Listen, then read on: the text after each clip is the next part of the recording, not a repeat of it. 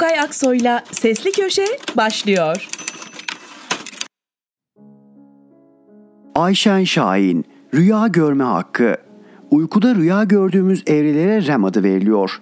Açılımı Rapid Eye Movement yani hızlı göz hareketi. Rüya esnasında göz kapakları altında gözlerimiz hareket ediyor ancak bedenimizdeki kaslar paralize oluyor, bir nevi uyku felci. Rüya gördüğümüz bu anlar yatakta hareketsiz yattığımız anlar anlamına geliyor. Beynimiz televizyon izlerken verilen efordan fazlasını sergiliyor uykuda olmamıza rağmen. İyi bir kapasitede çalışıyor. REM esnasında öğrenme devam ediyormuş. Bu sebeple bebeklerin REM süresi çok daha uzun olurmuş. Ayrıca REM uykusunun bölünmesi hafızayı olumsuz etkiliyor. Sağlıklı tamamlanmış REM evresi ise hafızayı güçlendirmeye yarıyormuş. REM uykusuna dalamamak, sabahları uykuyu alamamış hissiyle uyanmaya, fiziksel olarak yorgunluk ve bitkinlik hissine, aynı zamanda aşırı sinir, panik, kaygı ve korku hallerine neden olurmuş. Ve insan tecrübe etmediği hissi rüyasında yaşayamazmış. Mesela düştüğümüzü görürmüşüz ama hiç yere kötü çakılmadıysak yere yapışma anını rüyamızda görmezmişiz. Çocukluğumdan beri film gibi rüyalar görürdüm. Bunları uyanır uyanmaz birine anlatırsam da seneler boyu hatırlarım. Son zamanlarda sayıları oldukça azalmaya başladı. Ancak geçenlerde etkisinden kurtulmak için uzun süre uğraştığım bir rüya gördüm. Evimin sokağındayım his olarak ama görüntü izlediğim filmlerde yansıtılan Fas'a, Cezayir'e ya da Tunus'a benziyor. Sepya, tozlu. Sokakta tezgahlar kurulmuş, büyük çuvallar içinde bakliyat ve baharatlar var.'' Korkunç bir uğultu içinde alışveriş dönüyor. Satıcıların ayaklarında naylon terlikler var. Birbirini iterek tas uzatan insanların ellerini tokatlayarak satış yapıyorlar. Bir başka tezgahta ne lüfere ne çipuraya benzemeyen bıyıklı, sarı devasa balıkları dilim dilim kesmiş biri balıkların kanları naylona akıyor. Üzerlerinde sinekler uçuşuyor. Elimde lime bir naylon poşet olduğunu fark ediyorum.'' Benim de ayağımda birbirinden farklı delik çoraplara geçirilmiş, yırtık pırtık terlikler, rengi sarıya dönmüş, bazen eski bir pijama altı var. Rezalet diyorum, böyle mi çıktım sokağa? Bari çorapları çıkarıp poşete koyayım. Pijamanın da paçalarını kıvırıp bir şekle sokmaya çalışayım. Böyle gezilir mi? Utanç verici. Kimseye çaktırmadan üzerime çeki düzen vermeye çalışırken belime bir iple bez bir çıkım bağladığımı fark ediyorum. İçinde üç tane demir para var. Bu kadarcık mı? Tam o sırada korkunç bir haykırış duyuyorum. İmdat diye bağırıyor biri. Caddenin tam ortasında saçları kirden keçeleşmiş bir kadın, oyuncak ayı taşır gibi asılmış kolundan bir çocuğun başını yukarı kaldırmış bağırıyor. İmdat! Kadına doğru gitmeye çalışıyorum ama donup kalmışım. Herkesin koşmasını bekliyorum. Herkes şaşkın şaşkın bakıyor. Sonra bir imdat daha duyuyorum. Çatı yerine dökülen betondan demirleri çıkmış gece konu tepesinde bir adam yumruklarını sıkmış bağırıyor. İmdat! Bir kadın ellerini baharat çuvalına daldırıp kırmızı bir tozu avuçla yüzüne sürüyor ve haykırıyor. İmdat! Kendimi yokluyorum. Acıma hissetmiyorum kendimde. Yürüyorum öylece kalabalıkta. Bir taşın üzerinde oturmuş kadın var. O da bağırmıyor, bilgece çok uzaklara bakıyor. Aysel Tuğla'ya benziyor. Gökyüzünde bir ses duyuluyor. D bir ekran beliriyor. Dronlar ucunda. Liderlerin tamamı var. Bazılarını tanımıyorum bile. 10-15 kişiler. Bir masa etrafında simit ısırıyorlar. İnsanlar çuvalları talan ediyor, bulgurları, baharatları fırlatıyorlar. Ortalık göz gözü görmez oluyor. Burnuma elma kokusu geliyor. Elmanın tadını hatırlıyor muyum diye kendimi yoklarken fark ediyorum ki dronlardan bir duman sızıyor.'' O an anlıyorum. Elma kokusu bir gaz ve öleceğiz hepimiz birazdan. Paniklemediğime şaşırıyorum. Aklımdan ilkin neyse bir şekilde bitti artık diyorum. Sonra bir geliyor. Yüzünde ıslak bir yemeni var. Kim olduğu belli değil. Kafama ıslak bir yemeni sarıyor. Diren diyor. Sesini tanıyorum. Dostum. Doğruya diyorum. Neden hemen teslim oldum ki? Direnelim. Yaşarız belki. Nefes almadan koşmaya çalışırken ciğerim tıkanıyor. İşte orada uyandım. İnsan yaşamadığı hissi göremezmiş Rem'de. İçimde koca bir imdatla yaşıyorum demek ki. Bu ekonomi yüzünden artık yurt dışına gidemiyoruz. Dünyayı görmek algıları açar, kültürlendirir. Bitti. Yurt dışını geçtim, Koylar, sahiller, ormanlar satılıyor, satıldı. Yazları gidebilecek yerimiz kalmadı. Zaten o yollara, köprülere, benzinlere ve hatta pansiyonlara bile para yetmiyor. Moda sahnenin elektriğini kestiler. Pandemide zaten birçok tiyatro kapandı. Tiyatroya gidecek bütçemiz olacak mı? O da belli değil. Sinemada Bergen'i 5 milyon kişi izledi diye laf ettiler. Ailecek ayda bir sinemaya gitmek bir hak olmaktan çıkalı yıllar oldu. Kim nasıl film çekecek, hangi parayla belli değil. Çok iyi yeni yazarlar var. Yayın evi de, editör de biliyor ama ilk kitap satmayabilir. Maliyeti çıkmayabilir. Bir kitap olmuş 50 lira. O kitaplar basılamıyor. Artık tanıdığım hiçbir yazar telif ücretiyle yaşayamıyor. Karikatür zaten çoktandır bir suç unsuru sayılır oldu. Bu memleketin rakı sofralarında neler neler kuruldu, yazıldı, bestelendi. Şimdilerde milli içecek ayran rakının şişesi 300'lere vurdu. Ayran bile lüks, yoğurdun kilosu 25. Rakı da memleket kültürüne dahildi, savunanı yok. Bu kültürel çoraklık bunu konuşmaya kalkınca hep bir ağızdan sitem. Millet aç aç, ne sineması, ne tiyatrosu, ne edebiyatı. Bizler yurda sıcak para getiren yabancılara hizmet eden köylere dönüşüyoruz. Mahallesinden çıkmaya parası yetmeyen, yakıtı olmasa da ayazı kesen dört duvarına şükretmesi gereken, bir avuç bulgurla bir öğünü geçiren, araştırmayan, okumayan, izlemeyen, denize ayağını sokamayan köylere dönüşüyoruz. Gelecek zaman değil, diz kapağına kadar balçağa girmiş haldeyiz. Beyin göçü korkunç halde. Kalanlar ne kadar direnebilir bilinmez. Üretebildiklerinin karşılığı yok, cezası var. Şimdilerde elindeki evi toprağa değerlendi diye sevinenler var. Yabancılara vatandaşlık karşılığı sat mülkünü babam sat. O para bir nesli ancak besleyecek, torunları acından ölecek, yatacak yeri olmayacak, haberi yok. İmdat hissini biliyorum. Kadın cinayetlerini durduracağız platformuna kapatma davası açıldı. Cezaevlerinde şüpheli ölümler var. Aysel Tuğluk serbest bırakılsın diye haykırıyoruz, duyulmuyor. Kavala, Demirtaş, Yüksekdağ ve niceleri içeride nedeni yok. Gezi müebbetle yargılanıyor. Drone'dan gaz salar gibi seçimden önce 5000 kişiyi tutuklayıp cezaevine koysalar ne olacak bilmiyorum. Her hak ihlaline aynı 5000 kişi konuşuyor. Bir yarışma programında yaşadığı ülkenin başkenti için joker hakkı kullanıyor yarışmacı. Seyirciye soruyor. Seyircilerin %60'ı yanlış yanıt veriyor. Biz de konuşuyoruz ekranlarda. Güçlendirilmiş parlamenter sistemi yeterince anlatabildi mi muhalefet halka? Halk başkenti unutmuş 20 yılda. Rejim şekillerinden haberdar mı acaba? Soruyoruz. Ekonomiyi toparlayabilir mi bir koalisyon hükümeti? Talını durdursa yetecek oysa, vergi aflarını kaldırsa, son 20 yılın ultra zenginlerini mercek altına alıp haksız kazanç davalarını açsa, kamulaştırma diye bir şey var. İlla oligarkın şeyhlerin eline bakarak mı gelir bir ülkeye para? Hani bunun üretim, tarım, lisans, akademi, bilimden kazanılanı?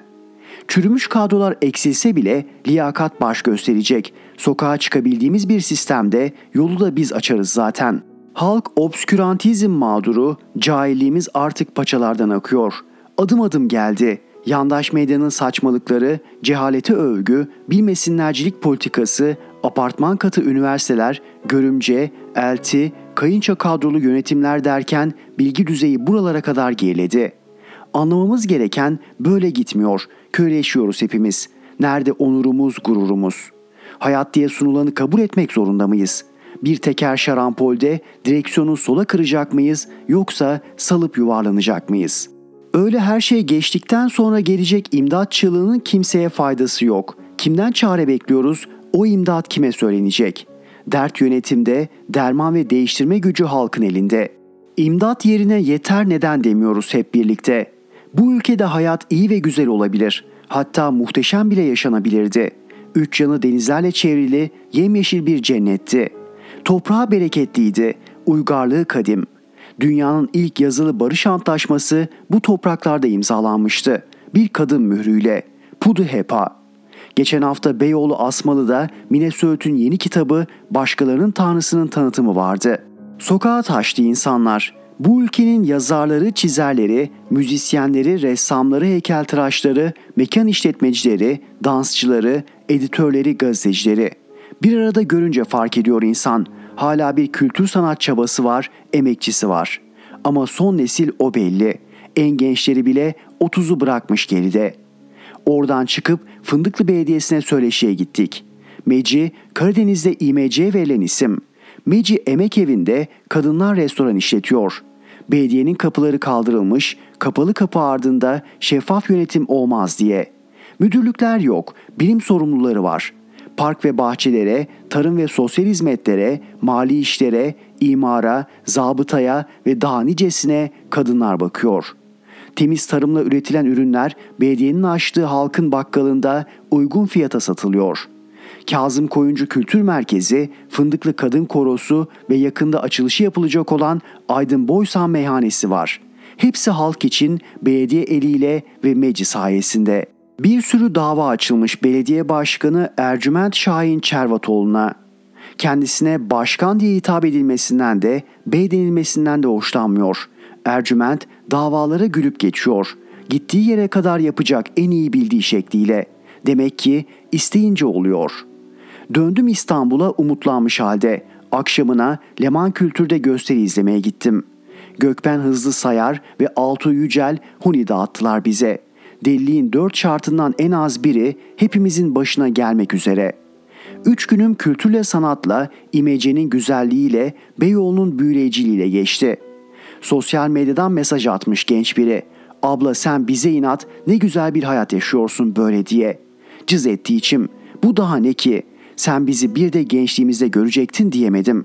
Herkes için hayatın bir rutini olmalıydı memleketi gezebilmek, yeni bir kitaba heyecanlanabilmek, bir gösteriyi izlerken bir kadeh içebilmek, kalabalık gülebilmek, gülüşmek. Bu seçim bizim kölelikle insanca yaşam arasında bir seçimimiz olacak. Ya herkese açık göcek koyları ya günde 15 saat çalışmaya ancak 2 domates hakkı ya dünya sıralamasında ilk 500'de en az 10 üniversite ya da okumaya para yetmediği ve harcanan parada geri dönmediği için 15 yaşında çıraklıkla başlayacak iş hayatı. Ya çam ormanlarının temiz havası ya da evin dibinde maden şirketinin dinamit patlatmaları. Ya taze alabalık, sazan ya da kurumuş derelerde sivrisineklerin taşıyacağı sıtma salgını.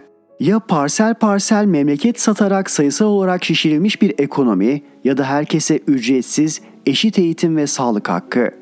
Ya hayallerinin peşine düşen gençler ya da ailesi üzülmesin diye öylece yaşamaya devam edenler.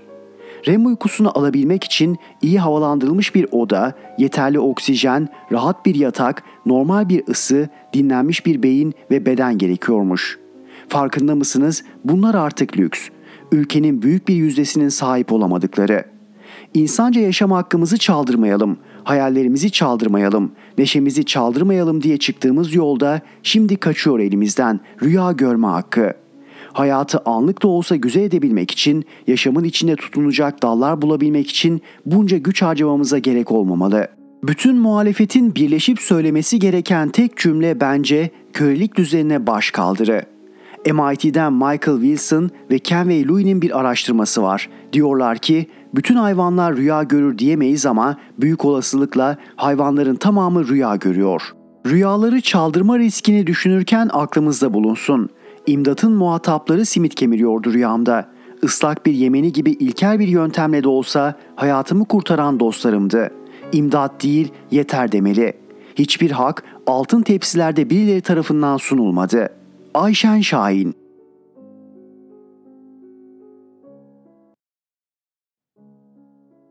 Fatih Altaylı Üretenden alın, betoncuya verin. Gerçekten durumun eleştirilecek bir yanı kalmadı. Artık gülüyorum.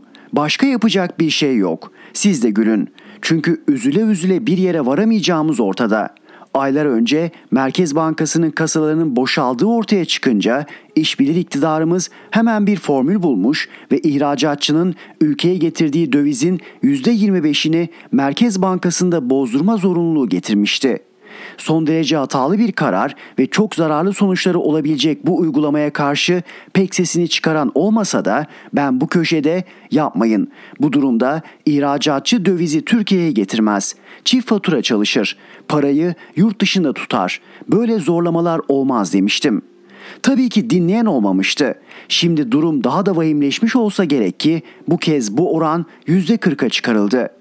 İhracatçı bu kez ülkeye kazandırdığı dövizin %40'ını Merkez Bankası'na verecek. Böyle bir karar 1 dolarlık ihracat yapabilmek için 80 centlik ithalat yapmak zorunda olan ihracatçıyı batırır, ihracat yapamaz hale getirir. Bakın Türkiye'de imalat yapıp ürünlerinin tamamını ABD'ye satan bir ihracatçı bana aynen şöyle yazmış. Sevgili Altaylı, bu karar bizim gibi binlercesine dokunacak. Biz üretim aşamasında kullandığımız malzemenin en az %80'ini dövizle alıyoruz. O kadarla da kalmıyor. Yerli ürünlerde artan enflasyon sebebiyle artık dolarla fiyatlandırılıyor. Yerli taşeronlarla yaptığımız anlaşmalarda artık dövize endeksi. Yurt dışındaki pazarlama giderlerim de haliyle döviz cinsinden. Ve şimdi ben ciromun %80'ini Merkez Bankası'nda bozduracağım. Bu bana Türkiye'deki tesisi kapa ya Polonya'ya, Bulgaristan'a taşı ya da yıllardır ABD'deki iş ortaklarımızın yalvardığı gibi üretimi de Amerika'ya taşı demek. Emin olun ki bu işi oraya taşısak çok daha rahat ederdik ama biz yıllarca bu ülkeye faydamız olsun, yıllardır beraber çalıştığımız emekçi kardeşlerimiz işinden gücünden olmasın diye burada kaldık. Galiba bize gidin diyorlar. Durum tüm sektörler için bu. Bütün bir millet didinecek, çalışacak, parayı getirip Merkez Bankası'na koyacak. Niye? 3-5 müteahhit dolar üzerinden garanti ödemelerini almaya devam edebilsinler diye. Koca ülkenin emeği Yağma Hasan'ın böreği. Yiye yiye bitiremediniz demek isterdim ama galiba sonunda bitti. Ama iyi bile dayandı. Bangladeş dedik inanmadınız. Geçenlerde iktidarın en yüksek sesi olan gazetelerden birinde bir yazar memlekette gıda fiyatları artıyor diyorsunuz ama ihracatçılar yatlarını büyütüyor haberiniz var mı manasına gelen bir yazı yazdı. Okudum güldüm. Yukarıda da dediğim gibi artık her şeye gülüyorum. Çünkü memleketin ciddiye alınır tarafı kalmadı. Bu yazıyı yazan hanımefendi ve tüm iktidar borozanları Çin modeli kalkınma naraları atarak zayıf Türk lirasını marifet gibi savunma emri almışken biz bu köşede bu Çin değil Bangladeş modelidir diye yazıyorduk. Şimdi bunların anlattığı bu modeldir. Zayıf TL sebebiyle içeride alım gücü düşer, düşük kurdan ötürü Türkiye ucuz bir üretim üssü haline gelir. İşçinin, çiftçinin alın terini ucuza pazarlarsanız üreten değil ama bunu pazarlayan kazanır. Şanslı olan 3 kuruşa buralarda parya gibi çalışır, şanslı olmayan o kadarını bile bulamaz. Sınıflar arası uçurum giderek büyür. Milletin çoluğu çocuğu kötü yola düşer, ahlak diye bir şey kalmaz. Sefalet açlığa evrilir.'' Sizin Çin modeli zannettiğiniz ve millete yutturmaya çalıştığınız modelin doğal sonucudur bu. Bir de işin beteri o üretimi kendi vatandaşımızın ucuz iş gücüyle bile değil mülteci diye ülkeye sokulan köle iş gücüyle yapılıyor olmasıdır. En vahimi ise bir grup aç gezerin bu durumu hala alkışlıyor olması, sözde liberal salaklarınsa hala bu meselenin özünü ya anlamamış olması ya da yalak ve satılmış oldukları için anlamamış gibi yapmasıdır.'' mazlumun zalimi. Ukrayna Devlet Başkanı Zelenski'deki değişimi demokratik bir liderin otokrat birine yavaş yavaş sayılmayacak bir hızla bir diktatöre dönüşmesini izliyor musunuz? Dış tehdide maruz kalan her ülkede olduğu gibi ülkenin hemen hemen tüm güçlerinin yöneticinin arkasında toplanmasını fırsat bilen ve savaş ortamını kendi lehine bir yönetim biçimine dönüştürmeye başlayan Zelenski, hızla ülke içindeki muhalefeti yok etmeye, muhalif liderleri her ülkede sık sık kullanılan dış güçler bahanesiyle önce suçlayıp sonra içeri atmaya başladı. Tüm ülke ve tüm siyaset üzerinde ciddi bir baskı kurdu. Üstelik de bunu batıdan bulduğu büyük destekle yüzsüzce sürdürür oldu. Bir yandan da tüm dünyayı bir savaşın içine çekmeye ve ABD adına bir vekalet savaşı yürüterek ABD desteğini kendi otokratik yönetiminin arkasına almaya çalıştığı aşikar. Zelenski, savaş ve milli tehdit bahanesinin arkasına sığınan her lider gibi mazlum bir milletin zalim diktatörü olma yolunda hızla ilerliyor. Arkasında ise demokrasilerin yılmaz savunucusu Amerika Birleşik Devletleri var. Her yerde olduğu gibi halkın değil devletin görevi Türkiye'ye gelen, gönderilen ve kabul edilen mültecilere karşı toplumsal bir örgütlenmeye girişmek yapılabilecek en büyük yanlış, bu mülteci meselesini tezgahlayanların amacına hizmet edecek en hatalı hareket tarzıdır. Eğer gerçekten böyle bir şey planlayanlar varsa bu plana dahil olmayı düşünenler bu işten derhal vazgeçmeli, bu tip organizasyonlardan mümkün olduğunca uzaklaşmalıdır.'' Kuvvetle muhtemel bu organizasyonlar yani mültecilere karşı toplumsal örgütlenme ve sonrasında şiddete varabilecek eylemleri tetikleyenler yabancı istihbarat örgütlerinin ve Türkiye'yi karıştırmak isteyenlerin ajanlarıdır. Bu sorunla mücadele etmek devletin görevidir. Bizim yazdıklarımız devleti ve devleti yönetenleri uyarmaya, bu büyük soruna kamu yönetimi olarak çözüm bulunmasına yöneliktir. İktidarın tüh yine kandırıldık dememesi içindir. Birileri kendini devlet yerine koysun diye değil. Ne zaman adam oluruz? Siyaseti sosyal medyada yapılan bir şey zannetmediğimiz zaman. Fatih Altaylı Erhan Gökayaksoy'la Sesli Köşe devam ediyor. Mine Kırıkkanat, Siyasi Cinayetler, 16. Katliam. 9 Ekim 1978 gecesi saat 20 sularıydı. Ankara'da Türkiye İşçi Partisi üyesi 7 genç, Bahçelievler 15. sokaktaki 56 Taksim 2 numaralı eve baskın yapan katiller tarafından öldürüldüler. Uzun yıllardır bu evde oturan Faruk Ersan'la Salih Gevenci baskın sırasında dışarıdaydılar. Kendileri gibi tip üyesi 5 arkadaşları televizyon izliyordu. Zorla içeri giren saldırganlar Hürcan Gürses, Efraim Ezgin, Osman Nuri Uzunlar, Serdar Alten ve Latif Can'ı ellerini arkadan bağlayıp yüzü koyun yere yatırdılar. Evde 2-3 kişi bulacaklarını düşünen Haluk Kırcı, Ercüment Gedikli, Kürşat Poyraz, Mahmut Korkmaz aldığı saldırganlar aralarında tartıştı ve evin önündeki arabada bekleyen Ülke Ocakları 2. Başkanı Abdullah Çatlı'ya danışmaya karar verdiler. Kürşat Poyraz ve Ercüment Gedikli dışarı çıkıp Çatlı'ya durumu anlattı. Kısa bir süre sonra ellerinde eter şişesiyle geri döndüler. Yerde yatan gençlerin yüzlerine sırayla etere batırılmış bir bez bastırdılar. Tam o sırada kapı üç kez kısa aralıklarla vuruldu. Saldırganlar tedirgin olmuştu. Kapıyı açtılar. Gelenler tip üyesi Faruk Ersan ve Salih Güvenci'ydi. Tekrar reisleri Çatlı'ya koşup durumu aktardılar. Çatlı sonradan gelen iki genci alıp arabaya getirmelerini söyledi. Kürşat Poyrazlı Haluk Kırcı, Salih Güvenci ve Faruk Ersan'ı Çatlı'nın arabasına soktular. Araba hızla Eskişehir yoluna yöneldi. Balkuyu köyü yakınlarında durdu. İki tipli genç Kürşat Poyraz ve Haluk Kırcı tarafından tarlaların içine doğru götürüldü. 24 yaşındaki Faruk Ersan'ın ve 26 yaşındaki Salih Güvenci'nin başına üçer kurşun sıktılar. Araba aynı hızla Bahçeli Evler 15. sokağa geri döndü. Abdullah Çatlı'nın yaptığı plana göre evdekiler ikişer ikişer arabaya alınıp Eskişehir yolunda öldürüleceklerdi. Haluk Kırcı ve Kürşat Poyraz evden önce yarı uyanık durumdaki Serdar Alten'i arabaya götürdü. Çatlı'nın geri götürün, buradan ekip arabası geçti. İşi evde bitirin emri üzerine Serdar Alten'i tekrar eve getirdiler. Evde nöbet tutan saldırganlardan Ercüment Gedikli ve Mahmut Korkmaz gençleri tekrar eterle bayılttı. Aralarında beş tipliyi nasıl öldüreceklerini tartıştılar. Haluk Kırcı ben boğarım dedi. Baygın haldeki Osman Nuri uzunları mutfağa sürükleyip telle boğazını sıktı.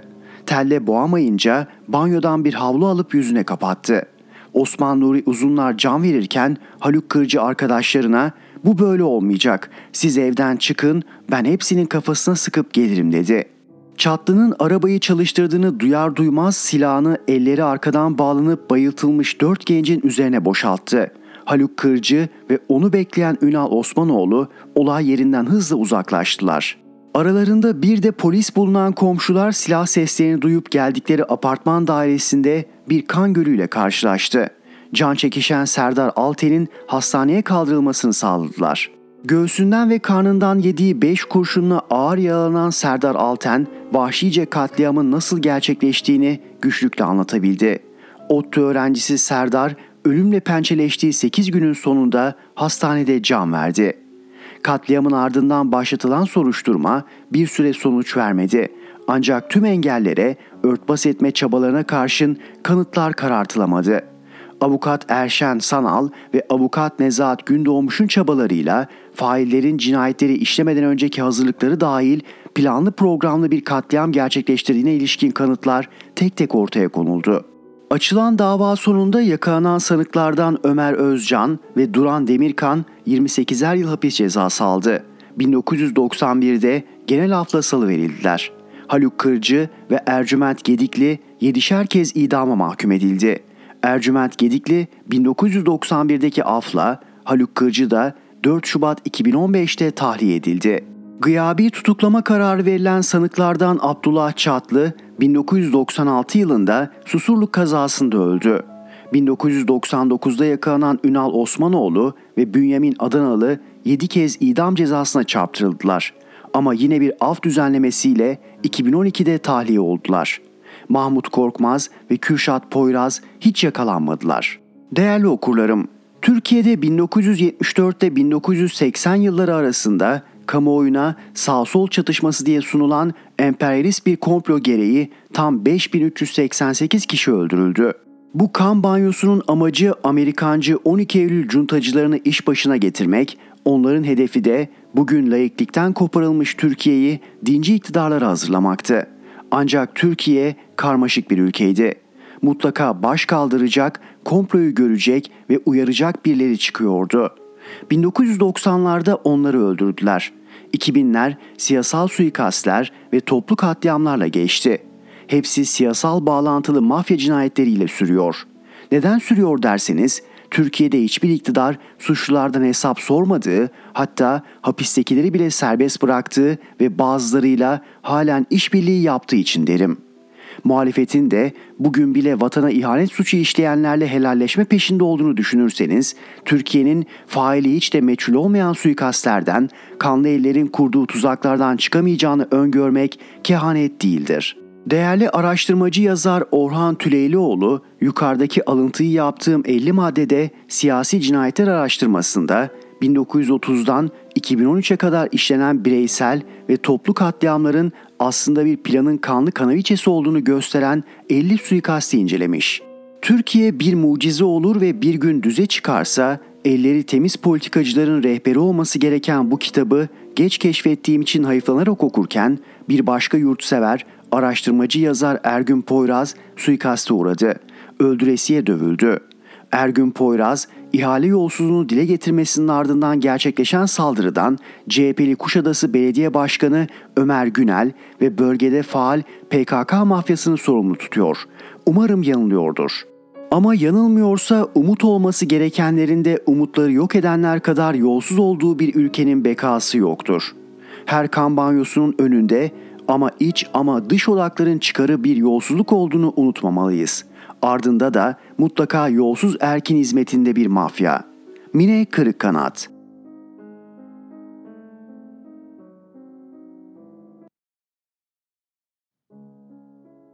Mustafa Kemal Erdemol Kimler özür dileyecek göreceğiz. Şimdi Ukrayna'da tutuştuğu savaştan ötürü kızdıklarına bakmayın. Başta ABD olmak üzere tüm Avrupa ülkeleri bir zamanlar Rusya Devlet Başkanı Vladimir Putin'e alkış tutardı. Putin Rusya Başbakanı iken 1 Eylül 2009'da hem topraklarının paylaşılması için Nazilerle anlaşma yaptıkları hem de Sovyet katliamlarından ötürü Polonya halkından özür dilediğinde çok ama çok sevinmişti. ABD ile Avrupa. Putin'in elbette tarihi çarpıtarak dilediği özür çok da işten değildi oysa. 2009'da AB ile özellikle enerji alanında ortaklık kurmak isteyen Moskova, 2006 yılından başlayarak Varşova'nın vetosuyla karşılaşıyordu. Putin'in özrü Polonya'yı yumuşatma amaçlıydı elbette. Polonya'dan ilk özür dileyen Almanya'ydı tabi. 2004 yılında dönemin Almanya Başbakanı Gerhard Schröder, Varşova ayaklanmasının 60. yıl dönümü törenlerine katıldığı başkent Varşova'da Polonyalılardan özür dilemişti. Ama Almanya'nın değil de Rusya'nın Polonya'dan özür dilemesi başka ülkeleri cesaretlendiren bir etkiye yol açmıştı. Çok değil bir yıl sonra Mayıs ayında Amerika Birleşik Devletleri de Cherokee, Choctaw, Muskogee, Paneve ile Siseton, Vahpeton, Oyete kabilelerine özürlerini iletmişti. Düzenlenen törende konuşan Cherokee şefi Chad Smith, böyle bir talepleri olmamasına rağmen özrü kabul ettiklerini açıklamıştı. Söz konusu yıl ABD'nin en çok özür dilediği yıldı belki de. Çünkü ABD Dışişleri Bakanlığı da Libya lideri Muammer Kaddafi'nin İsviçre'ye cihat çağrısı yapmasının ardından gösterdiği tepki sebebiyle özür dilemişti. Dönemin Dışişleri Bakanlığı sözcüsü Philip Crowley sözlerinin Kaddafi'ye hakaret amacı taşımadığını belirtmek zorunda kalmıştı. Bir yıl sonra ABD Avrupa ortaklığında korkunç bir kışkırtmayla öldürülecek olan Kaddafi'nin o sıralar ABD'nin özür dilemek zorunda kaldığı bir lider olduğunu da kanıtıdır bu durum. 2010 gerçekten tuhaf bir yıldı. Çünkü ABD bu kez de 1940'lı yıllarda Guatemalalılar üzerinde yaptığı tıbbi deneylerden dolayı bu ülkeden özür dilemişti. Yapılan bir araştırmada 1946 ile 1948 yılları arasında Guatemalalı seks işçisi deneklere cinsel hastalıklara yol açan virüsler enjekte edildiği, bu kişilerin daha sonra hem askerlerle hem de tutuklularla cinsel ilişkiye girmelerine izin verildiği ortaya çıkmıştı. Penisilinin cinsel hastalıkların tedavisindeki etkisini anlamak için yapılan bu deneye Amerikan Ulusal Sağlık Enstitüsü sponsor olmuştu. Yine aynı yıl bu kez Pakistan'dan bir ABD saldırısında iki Pakistan askerinin ölmesi üzerine özür dileyen ABD bir yıl sonra 2011'de de Amerikan askerlerinin Afganistan'da sivillere kötü muamele yapmaları sebebiyle resmi özrünü Afgan yetkililerine iletmişti. ABD'nin yediği tüm altlarda özür dilemesi ciddi bir kamuoyu baskısından kaynaklanıyor. Hem bu baskı göğüslenmiş oluyor hem de işlenen büyük suçların özürle hafifletilmesinin kolaycılığı ABD'nin işine geliyor. Kendi adıma dilediği özrün herhangi bir tarihi yanlışı düzeltmeye ya da unutturmaya yeteceğine inananlardan değilim tabi. Japonya'nın tam 100 küsür yıl önce işgal ettiği Güney Kore'den özür dilediği anımsandığında 2010 yılı üzerinde düşünmek çok cazip gelmeye başladı bana. İncelenmeye değer. Dönemin Japonya Başbakanı Naoto Kan, ülkesinin sömürgeci politikanın yarattığı büyük zararlardan, acılardan büyük pişmanlık duyduğunu belirterek dilemişti özrü. Resmi özürler uluslararası ilişkilerle diplomasi alanında önemli yer tutan bir olgudur. İnsan şunu merak ediyor tabi. Ülkeler özellikle savaşlardan sonra neden özür diliyor? Bir araştırmada bunun dört nedeninin olduğunu okumuştum. 1. Savaş sonrası zafer durumu. 2. Bölgesel entegrasyon. 3. Uluslararası baskı. 4. İç siyasi, toplumsal atmosfer. Aslında bir ülkenin özür dileyip dilemeyeceği temel olarak iç siyasi faktörlerle belirleniyor. Uluslararası faktörler de çok önemli elbette ama asıl zorlayıcı etkenler 1. Kamuoyunun işlenen vahşetleri hatırlaması. 2. Tarihsel suçluluk düzeyinin yüksekliği. Buradan bakınca bazı ülkelerin neden özür dilemediği anlaşılıyor. Bunu yapmaya zorlayacak bir kamuoyunun yokluğudur bunun nedeni. Tarihsel doğruluğu kabul eden, sorumluluğu kolektif olarak üstlenen kamuoyuna sahip ülkelerin özür dilemesi daha kolay.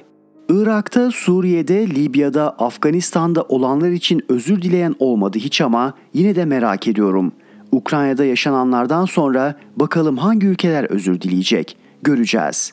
Mustafa Kemal Erdemol Erhan Gökayaksoy'la Sesli Köşe devam ediyor.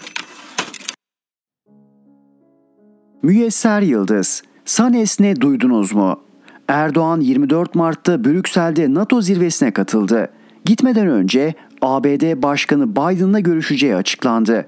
Ancak sadece Fransa Cumhurbaşkanı ve İngiltere, İtalya, İspanya ve Estonya başbakanlarıyla ikili görüşmeler yapabildi. Biden'la ise sadece görüntü verdi. Dönüş yolunda da söz konusu görüşmeler için gelinen noktada Türkiye'nin NATO müttefikleri arasındaki müstesna konumunun ve bölgesindeki kritik rolünün daha iyi anlaşıldığı aşikardır yorumunu yaptı.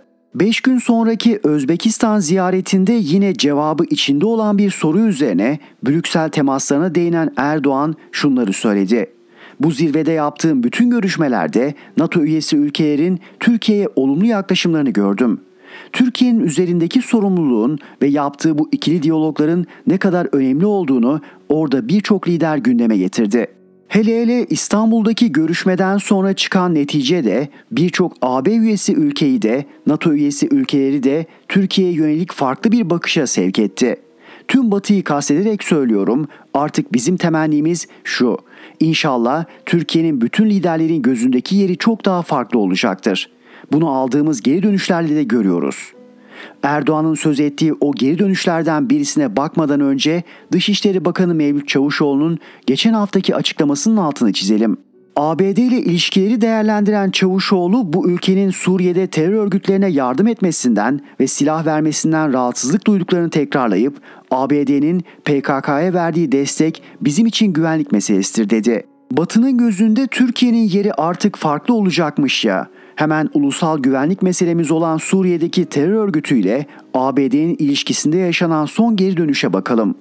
ABD'nin Orta Doğu'dan sorumlu Merkez Kuvvetler Komutanlığı'nın başındaki isim Orgeneral Kenneth Mackenzie'nin terör örgütü YPG-PYD ve onların sözde komutanı Mazlum Kobani ile muhabbeti hepimizin malumu. Terör örgütünü eğitti donattı, Kobani ile anlaşmalar yaptı. Neyse ki Mackenzie 1 Nisan'da emekli oldu, yerine ise Michel Eric Kurilla atandı. Bu yeni komutan da ayağının tozuyla nereye mi gitti? Mazlum Kobani'ye. Terörist başı bu ziyareti resmi Twitter hesabından CENTCOM komutanı Kurilla'yı kabul etmekten onur duyduk diye duyurdu iyi? Ne mi görüşmüşler? IŞİD'e karşı ortak operasyonlar, güvenlik ve bölgesel istikrar konusunda kapsamlı ve verimli bir fikir alışverişinde bulunmuşlar. Michel Eric Kurilla da CENTCOM'un yeni yönetiminin Kuzeydoğu Suriye'de istikrarı korumaya yönelik bağlılığını teyit etmiş. CENTCOM'un bir önemli özelliği şu, aynı zamanda IŞİD'e karşı oluşturulan uluslararası koalisyonun liderliğini yapıyor. Yani bu anlamda Türkiye'nin de komutanı. Ez cümle bir yandan bizim komutanımız, öte yandan ulusal güvenliğimizi tehdit eden terör örgütünün patronu.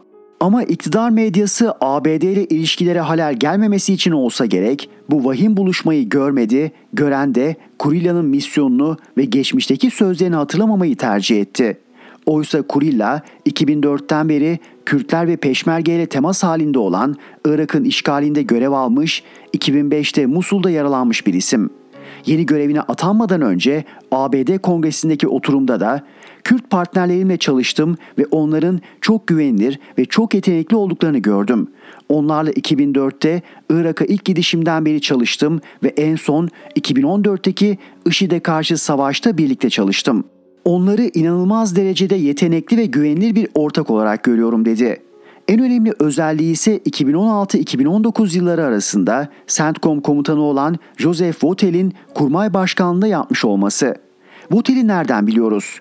21 Mayıs 2016'da Kobani'ye gidip Kandil'deki teröristlerin de katıldığı toplantıda PKK'ya Akdeniz'e ineceksiniz sözü vermesinden ve 15 Temmuz darbe teşebbüsünden sonra tutuklanan generaller için ABD'nin Türk ordusundaki yakın müttefikleri tutuklandı demesinden ki Erdoğan da Votel'e şöyle tepki göstermişti. ABD'de bir general irtibat halinde olduğumuz üst düzey komuta kademesinde olanlardan içeri alınanlar olduğunu söylüyor. İnsan biraz sıkılır. Sen kimsin? Kendini bileceksin. Sen benim ülkemdeki bir darbe girişimini püskürten bu millete demokrasi adına teşekkür edeceğine ne diyorsun? Zaten bu darbeci senin ülkende. Besliyorsunuz. Benim milletimi kandıramazsın. Benim milletim üst aklın kimler olduğunu da biliyor. Kendinizi açığa çıkarıyorsunuz. Şimdi Erdoğan terörist başı tarafından kabul edilen Votel'den el almış yeni komutan Kurilla'ya böyle tepki gösterir mi bilinmez. Ama şunu kaydedelim. Votel PKK'ya o sözü verirken Rusya ile irtibatı kesmelerini istemişti. Kurilla'nın ilk ziyaretini terörist başına yapması ABD'nin Rusya ile savaşında YPG, PYD, PKK'yı yanında tutma çabası olarak değerlendirilebilir. Bunun anlamı ise güneyimizdeki kuşatmanın hızlanmasıdır. Nitekim başka belirtiler de var. Kurilla Kobani buluşmasının gerçekleştiği gün ABD Dışişleri Bakan Yardımcısı Joe Hood da Neçirvan Barzani'nin yanındaydı.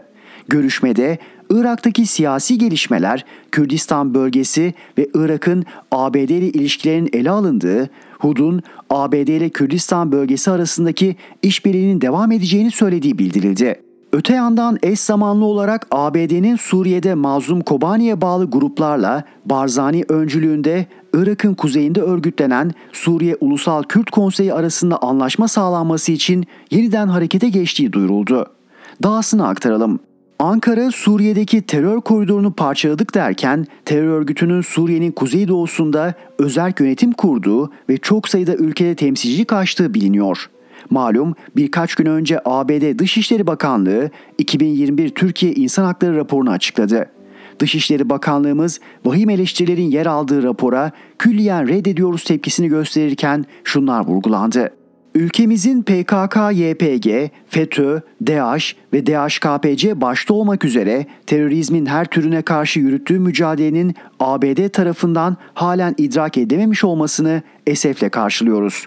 Raporda PKK'nın terör örgütü olduğunu göz ardı eden ve terörle bağlantılı çevrelerin söylemlerine destek mahiyetindeki iddialara yer verilmesi de keza kabul edilemezdir.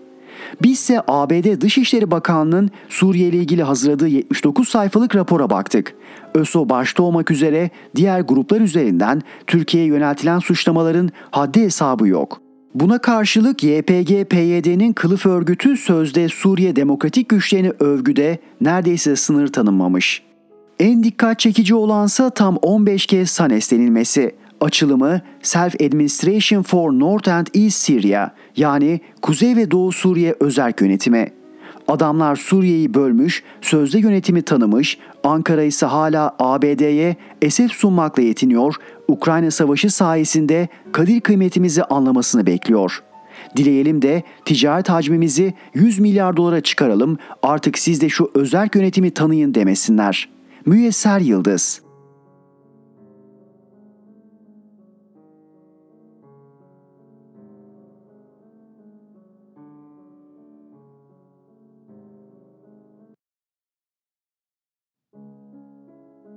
Özdemir İnce, Ütopya ve Gerçek, Eskişehir. Köye göçmek zamanı gelince evimizin kızı, tarihçi Profesör Doktor Şaduman Halıcı bizi Eskişehir'e davet etti. Birkaç gün durur, sonra gidersiniz dedi. Dediğini yaptık. Çünkü bir keşif seferi önerisiydi. 1980'lerde bir gün otobüste içinden geçmiştim. Tozlu, yıkık dökük bir kasabaydı. Trenle geçerken güzel istasyonunu ve cer atölyesini görürdüm.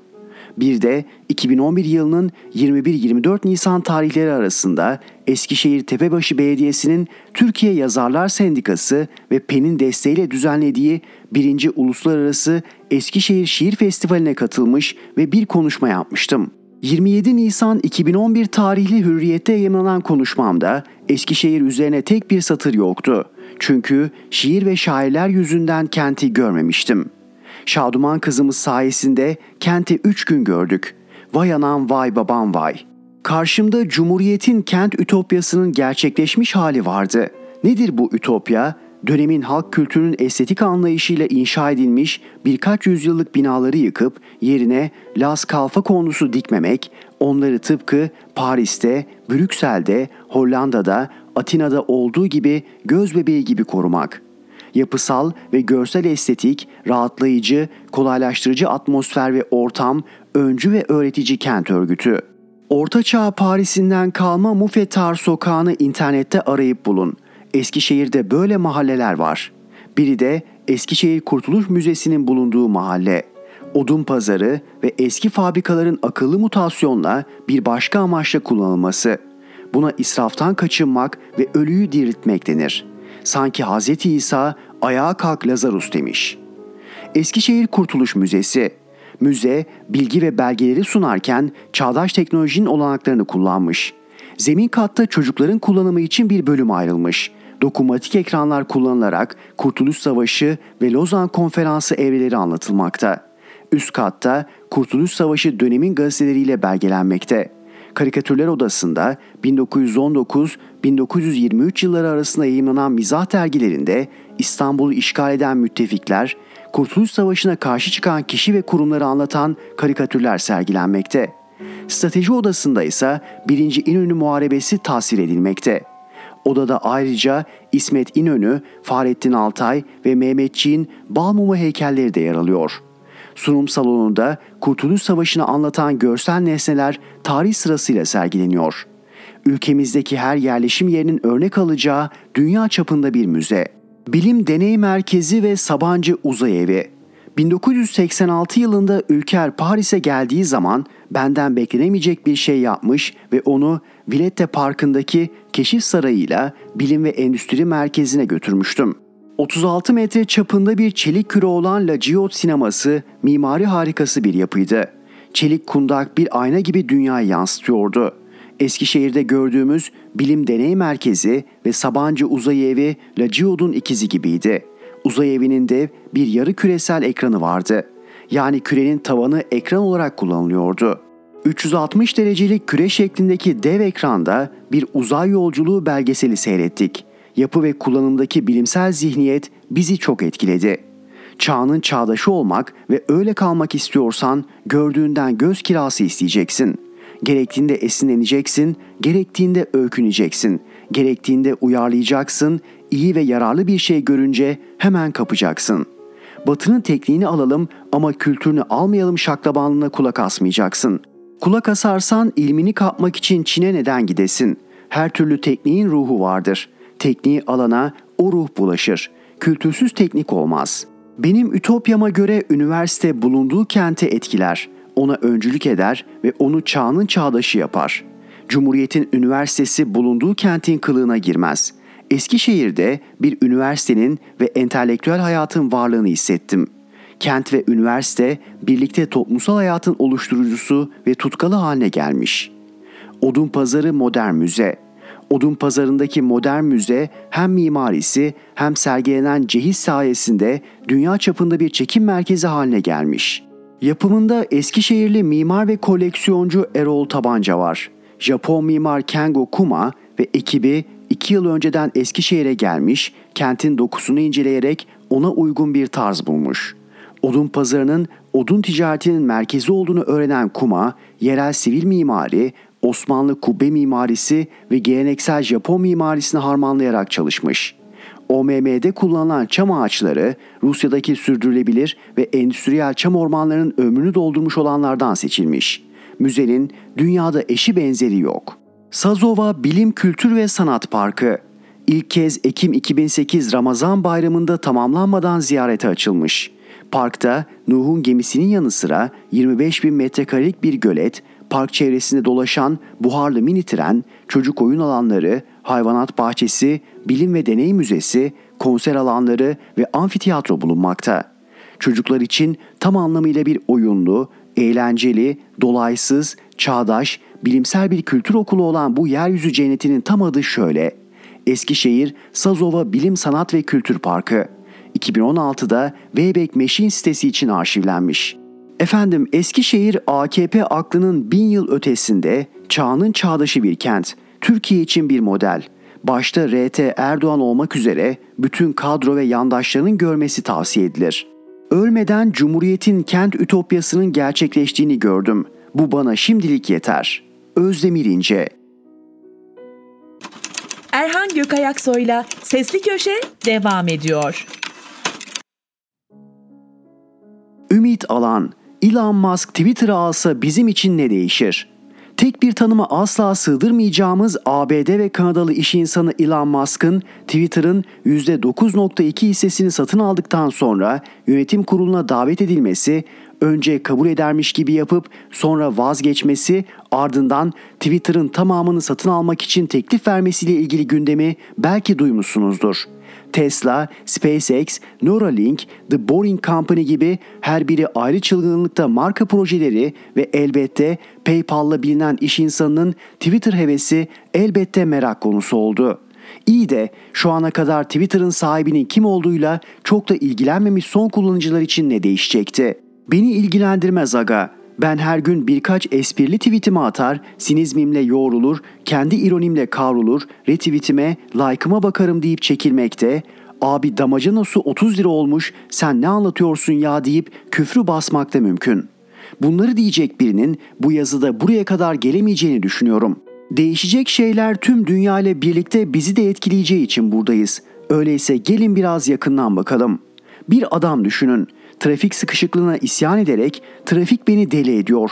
Bir tünel açma makinesi yapacağım ve hemen kazmaya başlayacağım diye tweet atmış olsun. Klasik bir trafikte kalmış insan tepkisi ya da kötü esprisi olduğunu düşünebiliriz ama mask söz konusu olunca bu iş o kadar basit değil. Çünkü hemen ardından The Boring Company diye bir şirket kuruyor gerçekten de bu proje için çalışılmaya başlanıyor. Hatta Las Vegas ve Miami'de sözleşmeler imzalanıyor.''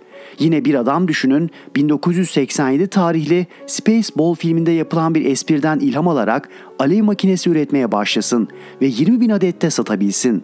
Hatta bazı yasal sorunlarla kafa bularak markasını alev makinesi değil koymuş olsun. Musk bütün bunları ve fazlasını yaptı. Yaptığı her şeyin bu şekilde saçmalıklardan ibaret olmadığını biliyoruz. Musk'ta başlangıçta saçmalık ya da şaka gibi görünen şeylerin ciddiye dönmesi ihtimali hep var. The Atlantic dergisinde Jan Bogost bunu Elon Musk saçma ve hatta aptalca şeyler söylüyor ya da yapıyor ama sonra bu saçma ve aptalca şeyler sonuç veriyor cümlesiyle anlatıyor ve Musk'ın bir konuda da hakkını veriyor. En azından diğer zenginler gibi sıkıcı değil. Elon Musk herkesle kafa bularak iyi vakit geçirmeye çalışıyor. Maalesef dünyadaki korkunç eşitsizlik bir adama bu gücü veriyor. Ekonomik olarak düşününce Twitter dev sosyal medya platformları içinde en mütevazı olanı. Şöyle ki Facebook'un para kazanılabilir günlük aktif kullanıcı sayısı Twitter'ın 11 katına karşılık geliyor. Yani ismine ve etkisine yakışır büyüklükte para kazanabilen ve kullanıcı çekebilen bir platform değil Twitter. Nicelikten ziyade niteliğe bağlı bir gücü var. Buradan yola çıkarak Elon Musk Twitter'ı potansiyelini ortaya çıkarmak ve daha fazla para kazanmak için alıyor da diyemeyiz. Zaten satın alma isteğinin ekonomik olmadığını söyledi. Hatta Twitter yönetim kuruluna katılmasının beklendiği günlerde attığı bir tweette Twitter'ın reklamsız olması gerektiğini savundu. Gelirlerinin %90'ını reklamların oluşturduğu ücretsiz bir platform için böylesi bir öneride bulunmak şirket için intihar gibi bir şey. Musk nasıl bir gün dünyanın kaynakları tükenecek ve buna mecbur kalacağız diye uzay projelerini idealize ediyorsa bunu da öyle idealize ediyor ve Twitter gibi bir platforma sahip olmasının medeniyetin geleceği için önemli olduğunu söylüyor. Kendini insanlığı kurtarmaya adanmış bir süpermen gibi sunmaya çalışıyor. Buna rağmen New York Times'ta Shira Ovaid'ın bence şahane benzetmesiyle dijital bir yurttaş Kane'e dönüşüyor. Elon Musk'ın Twitter için düşündüğü şeyler tamamen yanlış değil. Örneğin algoritmaların girip herkesin inceleyebileceği şekilde açık kaynaklı olması gerektiğini savunuyor. Bunun perde arkası manipülasyonları engelleyeceğini düşünüyor. Twitter'ın eski CEO'su Jack Dorsey de bu tarz ideallerinden bahsetmişti ki bu yanlış değil. Ancak Musk'ın platforma ifade özgürlüğü getirmeyle ilgili yaklaşımları çok sorunlu. Çünkü Twitter'ın diğer bütün sosyal medya platformları gibi ifade özgürlüğünden ziyade moderasyon sorunu var. Yanlış ve yanıltıcı bilginin nefret söyleminin cirit attığı platformlar bir de algoritmaların hakimiyetine girince içinde bulunduğumuz hakikat sonrası tablo ortaya çıktı. Özellikle eski ABD Başkanı Donald Trump'ın platformlardan atılmasından sonra ABD'de sağ siyasetin ifade özgürlüğü adı altında bir hareket başlattığını ve kendi platformlarını oluşturup büyütme yoluna gittiğini ve başarılı olamadıklarını biliyoruz. Musk da bu hattı takip edeceğini hissettiren henüz açık etmediği bir B planından söz ediyor. Şimdi ne olacak? Daha birkaç hafta önce platformların savaş ve çatışma dönemlerinde nasıl keyfi ve taraflı davranabildiğinden bu alandaki uluslararası düzenleme açığından söz ediyorduk. Bugünse bir platformu bir çılgın zenginin ele geçirip tutarsız ideallerinin bir parçası yapma ihtimalini konuşuyoruz. Platformların bu haliyle bile demokrasiler için oluşturduğu tehlike ve risk ortadayken tek bir insana ve onun çılgınca kararlarına bağlı olabilmesi ihtimalini düşünebiliyor musunuz? Bu ihtimal muhtemelen şimdi gerçekleşmeyecek. Çünkü birincisi Musk'ın hisse başına verdiği teklif uzmanlara göre kabul edilmeyecek kadar düşük. İkincisi Twitter Yönetim Kurulu saldırgan satın almalara karşı sermaye piyasası jargonunda zehirli hap denilen planı devreye soktu. Her şeye rağmen Elon Musk'ın Twitter'la oyun hamuru gibi oynaması bu alandaki kırılganlığı ve riskleri daha çıplak bir şekilde gösterdi. Musk'ın niyeti belki sahiden Twitter'ı almak değil, bu oyunu çevirebilecek gücü olduğunu kanıtlamaktı. Ümit Alan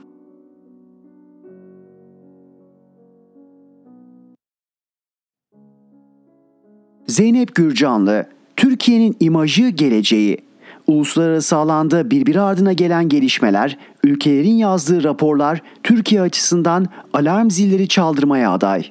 En çok dikkat çekeni ABD Dışişleri Bakanlığı'nın yıllık olarak yayınladığı ülke raporlarında yer alan Türkiye tasviri. ABD raporunda Türkiye'den bahsederken işkence, kötü muamele, gözaltında şüpheli ölüm, keyfi tutuklama gibi kavramlar bol bol kullanılıyor. Raporda ayrıca suç işleyen kamu görevlilerinin cezasız kaldıklarına da dikkat çekiliyor. Raporda özgürlük güvenlik dengesinin Türkiye'de son dönemde güvenlik yönünde ağır şekilde bozulduğuna ilişkin örnekler de tek tek sıralanmış. ABD Dışişleri Bakanlığı raporunda özgürlükler kısıtlanırken kullanılan terör tehdidi gerekçesinin artık uluslararası alanda pek de kabul görmediğinin ortaya çıkması dikkate değer. O kadar ki gözaltına alınan kişilerin terör örgütleriyle bağlantılı olduğuna ilişkin saptamalarda terörist kelimesi tırnak içinde kullanılmış. Türkiye'nin terörist olarak gördüğünün aslında terörist olmadığının ifadesi gibi ABD Dışişleri raporunda kullanılan o tırnaklar Türkiye'nin aleyhinde gönderdiği koliler dolusu evraka rağmen FETÖ elebaşının hala ABD'de serbestçe yaşaması bunun en somut göstergesi aslında. Raporda tutuklanan HDP'li siyasetçiler hakkındaki ifadelerde Türk yargısının terör bağlantısı nedeniyle ortaya koyduğu kanıtların uluslararası alanda kanıt olarak kabul edilmediğini gösteriyor. Türkiye'deki gazetecilerin ise basın kanunu yerine çoğunlukla terörle mücadele kanunu maddeleri çerçevesinde yargılandıklarına da yapılan vurguyu da yine aynı kategoride görmek mümkün. Benzer bir durum Türk Ceza Kanunu'nun hakaret suçlarını düzenleyen maddelerinde de yaşanıyor. Türkiye'de hakaret olarak görülen ifadeler başta ABD olmak üzere Batı dünyasında ifade özgürlüğü kapsamında değerlendiriliyor. Nitekim ABD ile hukuksal ilişkilerde bunun örneğini de son dönemde yaşadık. ABD'de yaşayan Türk vatandaşı eski bir milli sporcu Derya Büyükuncu'nun sosyal medyada kullandığı ifadeler için Türkiye'de soruşturma başlatıldı. Kullanılan ifadelerin Türk Ceza Kanunu'nun Cumhurbaşkanı'na hakaret suçunu düzenleyen maddesi çerçevesine girdiği gerekçesiyle Amerikan makamlarından Büyükuncu'nun ifadesinin alınması istendi. Ancak Türk yargısının bu talebi ABD tarafından reddedildi. Red gerekçesi olarak da kullanılan cümlelerin ifade özgürlüğü kapsamına girdiğini resmen bildirdi. Amerikan yargısı Türkiye'ye. Raporun en alarm verici kısmını ise Suriye'de yaşananlarla Türkiye arasında kurulan bağlantı oluşturuyor. Şu cümle kritik önemde. Suriye Milli Ordusu Türk Silahlı Kuvvetleri ile koalisyon içinde. Suriye Milli Ordusu'nun kullandığı hukuk sistemi ve hapishanelerde Türkiye'nin atadığı ve maaşı Türk lirası olarak ödenen hakimler yer alıyor. Bu durumda Suriye Milli Ordusu'nun cezaevlerine ilişkin operasyonlarının bizzat Türk güçleri tarafından komuta edildiğini ortaya koyuyor. Bu cümlenin ardından da Suriye'nin kuzeyinde Türk Silahlı Kuvvetleri'nin kontrolü altındaki bölgelerde yaşanan insan hakları ihlalleri sıralanıyor, kayıt tutuluyor.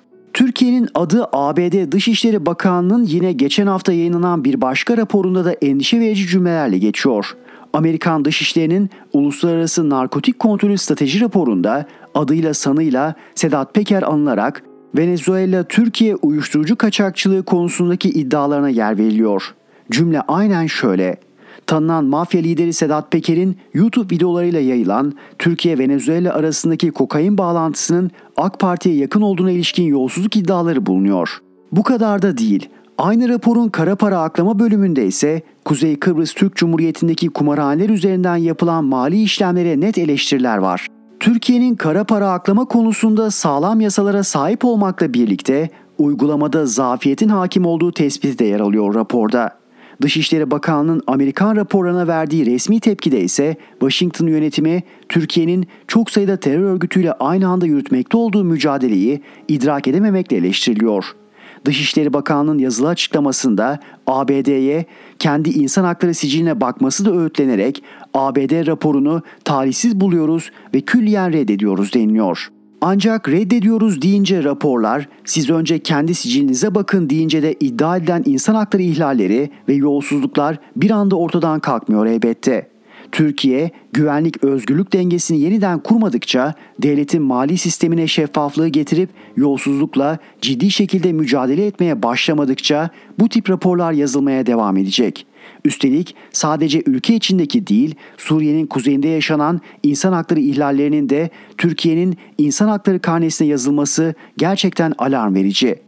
ABD raporuyla ileride Suriye'deki insan hakları ihlallerine ilişkin suçlamaların doğrudan Türkiye'nin önüne konulmasının kapısı aralanıyor. Zeynep Gürcanlı Erhan Gökayaksoy'la Sesli Köşe sona erdi.